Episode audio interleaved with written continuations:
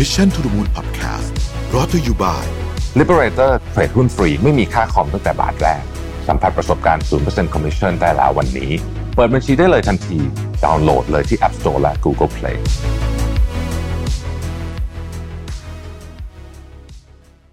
สวัสดีครับยินดีต้อนรับเข้าสู่ Mission to the Moon Podcast นะครับ คุณอยู่กับประวิทยานุสาหะครับ วันนี้จะมาชวนคุยเรื่องของยาลดความอ้วนนะฮะ ยาลดความอ้วนเนี่ยเป็นของที่เวลาพูดถึงคนจริง ๆ ภาพไม่ค่อยดีถ้าพูดแค่นี้นะ เพราะว่าคนก็จะนึกถึงอของที่ side effect เยอะๆ กินแล้วมีโยโย่นะครับ แล้วก็อาจจะมีการใส่สารอะไรบางอย่างที่อันตรายลงไปนะครับบางคนไปคลินิก แล้วก็ให้ยาเขาเรียกว่ายาชุดนะคือมีหลาย ๆ อย่างมาแล้วถามคนที่คลินิกก็ไม่บอกนะว่าใส่อะไรบ้างนะฮะผมเคยมีเพื่อนที่ เขาได้แบบนี้มาเนี่ย ผมก็บอกให้อย่ากินห้ามกิน เพราะว่าเเราต้องรู้ตัวยาอยู่ในนั้นอะไรในนั้นบ้าง แล้วการที่เขาไม่บอกเราเนี่ย ถ้าผมเข้าใจไม่ผิดน่าจะผิดกฎหมายด้วยนะแต่ก็ไม่แน่ใจเหมือนกันว่ากฎหมายมันครอบคลุมถึงประเด็นยาที่คลินิกหรือเปล่านะฮะเพราะว่าคลินิกก็เป็นสถานประกอบการประเภทอีกประเภทหนึ่งอะต้องใช้คำนี้แล้วกันไอ้เรื่องกฎหมายผมไม่ชัวร์ถ้าใครทราบมาเล่าให้ฟังหน่อยแล้วกันว่าเขาสามารถจ่ายยาโดยไม่บอกได้ไหมว่าไอ้นั่นคืออะไรนะครับแต่วันนี้จะมาพูดถึงยาลดความอ้วนที่ที่ ที่บอกว่าเป็นยา mainstream แล้วกันนะฮะเราก็มาจากบริษัทยาขนาดใหญ่นะครับ แล้วก็มันมัน work ไหมอะไรยังไง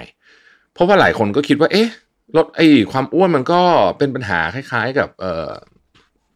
คล้ายๆ กับโรคอื่นทั่วไป มันก็ต้องมียาให้จัดการมันได้สิใช่ไหมฮะ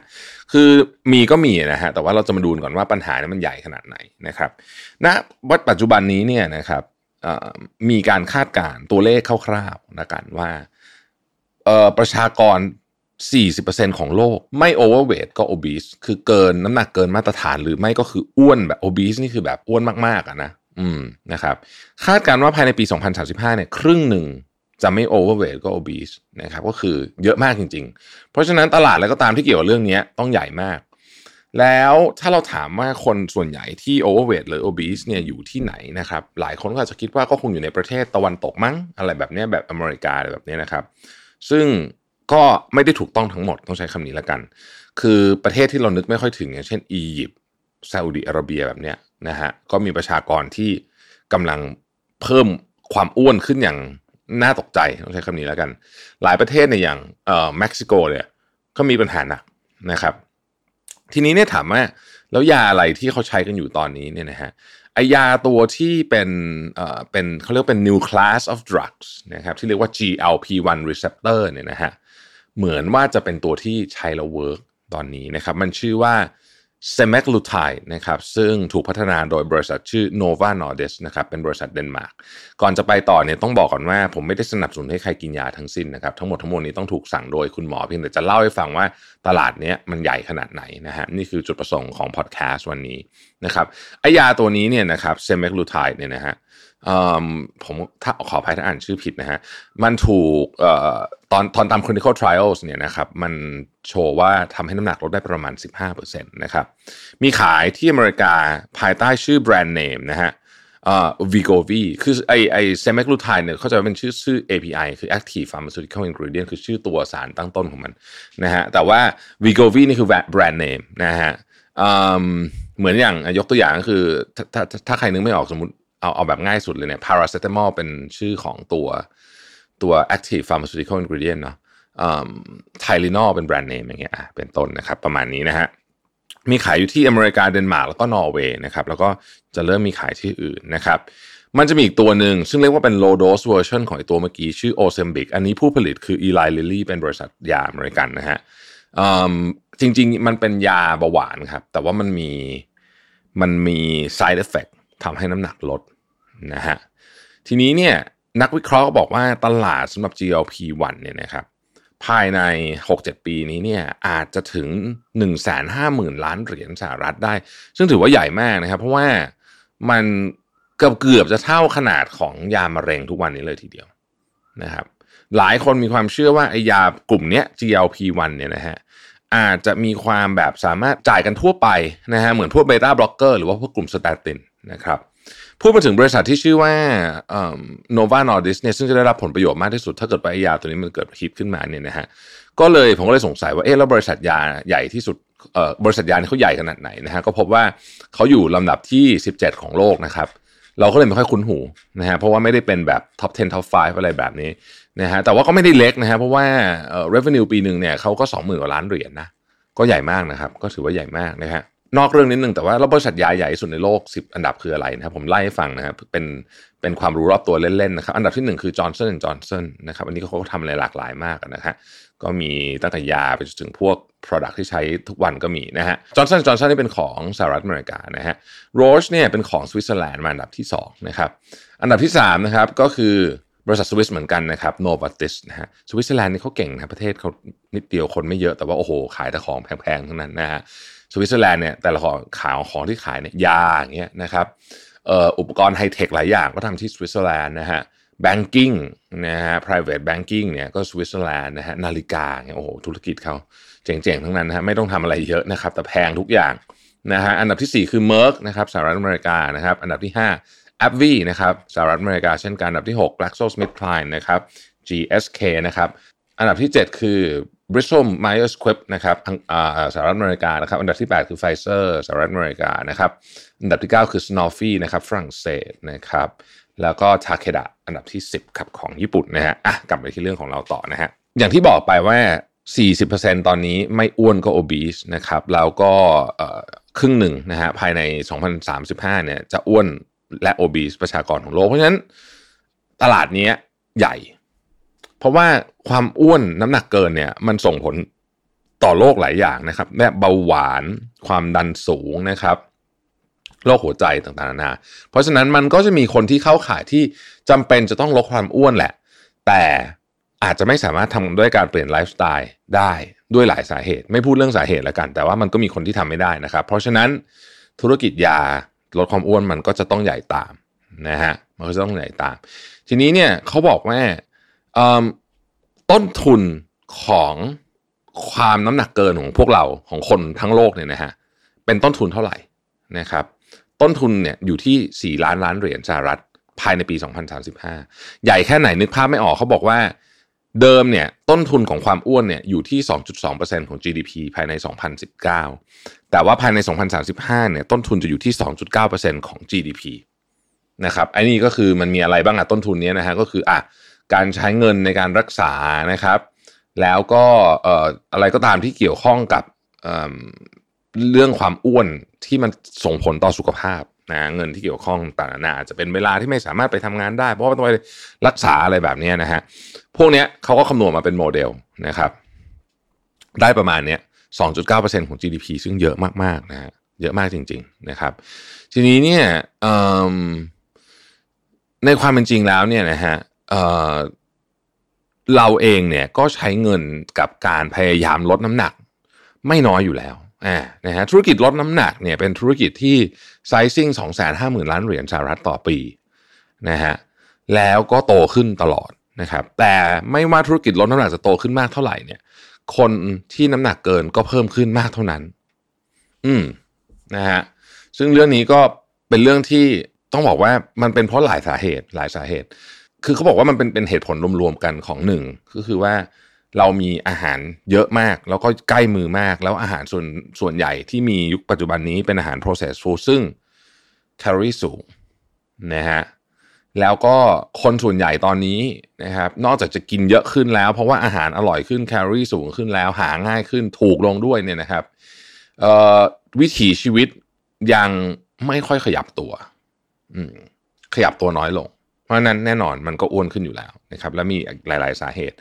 ต่างๆ แต่ทั้งหมดทั้งมวลนี้เนี่ยนะครับเขาก็บอกว่ายาพวกนี้มันก็เลยจะเข้ามามีส่วนในการเป็นหนึ่งในกระบวนการพยายามในการต่อสู้กับความอ้วนของโลกมากขึ้นของของของโลกเรามากขึ้น เพราะฉะนั้นหมอต่างๆก็อาจจะมีความจำเป็น จะต้องใช้นะฮะยาพวกนี้นะครับ เขาบอกว่าตอนนี้เนี่ยบริษัท Nova Nordisk คนที่ทำยาตัวนี้เนี่ยนะฮะเป็น front of the gold rush คืออยู่หน้าสุดเลยของของการเติบโตของธุรกิจนี้นะครับ และเชื่อว่าภายใน 2 ปีนี้เนี่ย market capitalization หรือมูลค่าบริษัทเนี่ยจะเพิ่มขึ้นจากประมาณร้อยเอ่อหนึ่งแสนห้าหมื่นล้านเหรียญสหรัฐตอนนี้เนี่ยเป็นสามแสนสองหมื่นหกพันล้านเหรียญสหรัฐนะฮะซึ่งถ้าเพิ่มเร็วขนาดนั้นจริงนะครับ จากอันดับที่ 17เนี่ยจะขึ้นมาเป็นอันดับที่ประมาณ3นะฮะของโลกเลยนะฮะอืมจากไอยาชุดเนี้ยจากไอยาซีรีส์เนี้ยนะครับเอ่อแล้วก็ถ้าเกิดว่าดูเฉพาะบริษัทที่เป็น listed company ที่เป็นบริษัทยาที่ listed เนี่ยอาจจะอยู่ที่2นะฮะเอ่อเพราะนั้นเนี่ยเขาบอกว่าเขาเชื่อว่าจะมีบทความนี้เขียนนะบอกว่า เชื่อว่าจะมีอีกคนอีกจำนวนมากนะครับที่จำเป็นจะต้องกิน GLP-1 drugs นี้ นะฮะทีนี้ยาใหม่อะไรก็ตามเนี่ยนะมันก็จะมี2 concern เสมอนะครับไม่ว่าจะเป็นยาอะไรก็ตามที่ออกมาที่คนจะกินใหม่ ๆ อย่างเงี้ยจะมี2 concern เสมอคือ 1 เรื่องของ safety 2คือเรื่องของราคานะฮะทีนี้เรื่องของ safety นะครับพอพอเป็นเรื่องของ safety เนี่ยพอยามันใหม่ใช่ไหมเราก็ยังไม่ค่อยรู้ผลระยะยาวของมันแม้ว่ามันจะถูกผ่านกระบวนการต่างๆนานามากมายไม่ว่าจะเป็น clinical trial หรืออะไรเต็มไปหมดเลยเนี่ยนะครับ กว่าจะออกมาขายได้แต่ ผล long term ก็ยังไม่รู้อยู่ดีนะฮะผล long term ก็ยังไม่รู้อยู่ดีนะครับ แล้วก็ถ้าไปดูตัวที่เป็นตัวที่เขาบอกว่าเป็นตัวโดสต่ำนะครับ ก็มี side effect พอสมควรนะฮะมีอาการอาเจียน มีอาการคลื่นไส้นะครับ แต่ว่าสิ่งที่เขาคอนเซิร์นมากกว่านั้นก็คือว่า เอ๊ใช้เป็นนานๆมันจะไปเกี่ยวกับทำให้เกิดมะเร็งไทรอยหรือเปล่าอะไรแบบนี้นะมะเร็งที่ไทรอยหรือเปล่าอะไรแบบนี้คือ ก็ยังต้องก็ยังต้องก็ยังต้องศึกษากันไปอีกพอสมควรนะครับ แล้วที่สำคัญกว่านั้นก็คือว่ามีความเป็นไปได้ที่ตอนกินพวกนี้เนี่ย มันจะเหมือนยาลดความอ้วนที่เราเคยได้ยินมาคือต้องกินไปตลอดชีวิตนะฮะคือถ้าเกิดว่าไม่ไม่กินมันหรือหยุดกินมันปุ๊บเนี่ย คุณอาจจะน้ำหนักขึ้นมา นะครับทีนี้พอมาพูดเรื่องกินตลอดชีวิตต่อให้มันไม่อันตรายเลยสมมติเหมือนวิตามินซีกินได้ตลอดชีวิตจริงๆเนี่ยต้นทุนเป็นยังไงบ้างนะครับต้นทุนของ Wegovy ก็คือตัวของเอ่อตัวที่เป็นของบริษัทเอ่อไอ Danish นะ Novo Nordisk นะครับเพราะชื่อเยอะๆผมชักเริ่มหมื่นนะฮะตัวตัวตัวพี่แล้วกันตัวพี่เนี่ยนะฮะประมาณเดือนละ 1,300 เหรียญสหรัฐหรือตกประมาณสี่หมื่นกว่าบาทนะห้าหมื่นบาทนะครับแต่ว่า ถ้าเป็นตัวโอเซมบิกซึ่งเป็นตัวน้อง อันนี้เป็นของอีไลริลี่เนี่ยนะครับอยู่ 900 เหรียญต่อเดือนนะครับ ถ้าเราคิดว่า 1,300 เหรียญสหรัฐต่อเดือนนะฮะคูณ 35เนี่ยนะครับ45,000คูณ 12นะครับ ก็ปีละ 5 4 0 0 0นะฮะปีละ 5 4 0 0 0เพราะนั้นเนี่ยถ้ากินตลอดชีวิตเนี่ยก็ไม่ไม่น้อยไม่เบาไม่เบานะฮะแต่มันถ้ามันเป็นความจำเป็นด้านชีวิตอะมันก็อาจจะต้องกินเนาะใช่ไหมฮะตอนนี้เนี่ย หลายบริษัทกำลังจะทำยามาสู้แต่มันก็ต้องใช้เวลานะครับ เช่น Pfizer AstraZeneca อะไรแบบนี้นะฮะแต่ว่า Nova Nordisk เองก็มี pipeline ของไอ้ดรักที่เป็นเขาเรียกว่าเป็น follow on drug เนี่ยอีกเพียบเลยนะฮะเมื่อไหร่ที่แพทเทนหมดโอเค ราคามันต้องถูกลง แต่ว่าตอนนี้มันยังไม่หมดยังอีกนานนะฮะยังอีกนาน เพราะฉะนั้นนี่เขาบอกว่าให้จับตาดูตลาดนี้ให้ดีๆ เพราะว่าความพยายามในการที่ ประเทศต่างๆเนี่ยจะทำให้คนของตัวเองไม่อ้วนนะครับ ด้วยการพยายามให้ความให้ความรู้เรื่องโภชนาการนะครับ ด้วยการพยายามให้ออกกำลังกาย ด้วยการพยายามทำให้ไอ้ฟู้ดเลเบอริงต่างๆเนี่ยมันง่ายขึ้นดีขึ้นเข้าใจง่ายขึ้นไอ้ตัวที่ติดสติกเกอร์บนฉลากโภชนาการพวกนี้เนี่ยนะครับ แต่ก็ต้องบอกว่าถ้าดูความพยายามกับผลเนี่ยดูไม่เป็นไปตามความพยายามกันต้องใช้คำนี้นะครับ เพราะฉะนั้นเนี่ย ตลาดยานี้นะครับ จึงเป็นที่น่าจับตามองว่ามันจะไปได้ไกลไปได้ใหญ่ขนาดไหน ถ้ามีอะไรแบบที่อัปเดตกว่านี้เดี๋ยวผมจะมาเล่าให้ฟังนะครับ เพราะว่าผมคิดว่าเรื่องนี้น่าสนใจ คือทำไมความพยายามในการต่อสู้กับเรื่องของโรคอ้วนเนี่ย มันถึงมันถึงดูจะยิ่งยิ่งสู้ยิ่งแพ้ ยิ่งสู้ยิ่งแพ้เงินใส่เข้าไปเท่าไหร่ก็ดูจะสู้ไม่ได้นะครับ ทั้งทั้งที่จริง ๆ แล้วหลักการต่อสู้มันก็มีค่อนข้างชัดเจนอยู่แล้ว และไอ้พวกยาพวกนี้เนี่ย มันจะมีถึงจุดที่มันปลอดภัยที่เราจะสามารถกินได้แล้วก็แล้วก็ช่วยส่งเสริมกับเรื่องอื่นได้หรือเปล่าเดี๋ยวจะมารายงานให้ฟัง แต่ขอย้ำอีกครั้งหนึ่งนะครับ ก่อนจบพอดแคสต์ว่าห้ามไปซื้อกินเองเด็ดขาดนะครับไม่ว่าจะเป็นยากินแบบนี้ หรือที่เขาบอกว่าเป็นเข็มจิ้มฉีดอะไรต่างๆนะผมเคยเห็นใน t ิ k t o k ในอะไรพวกนี้นะห้ามเลยนะครับ ต้องให้คุณหมอสั่งเท่านั้นและถ้าถามความเห็นส่วนตัวของผมเนี่ยถ้า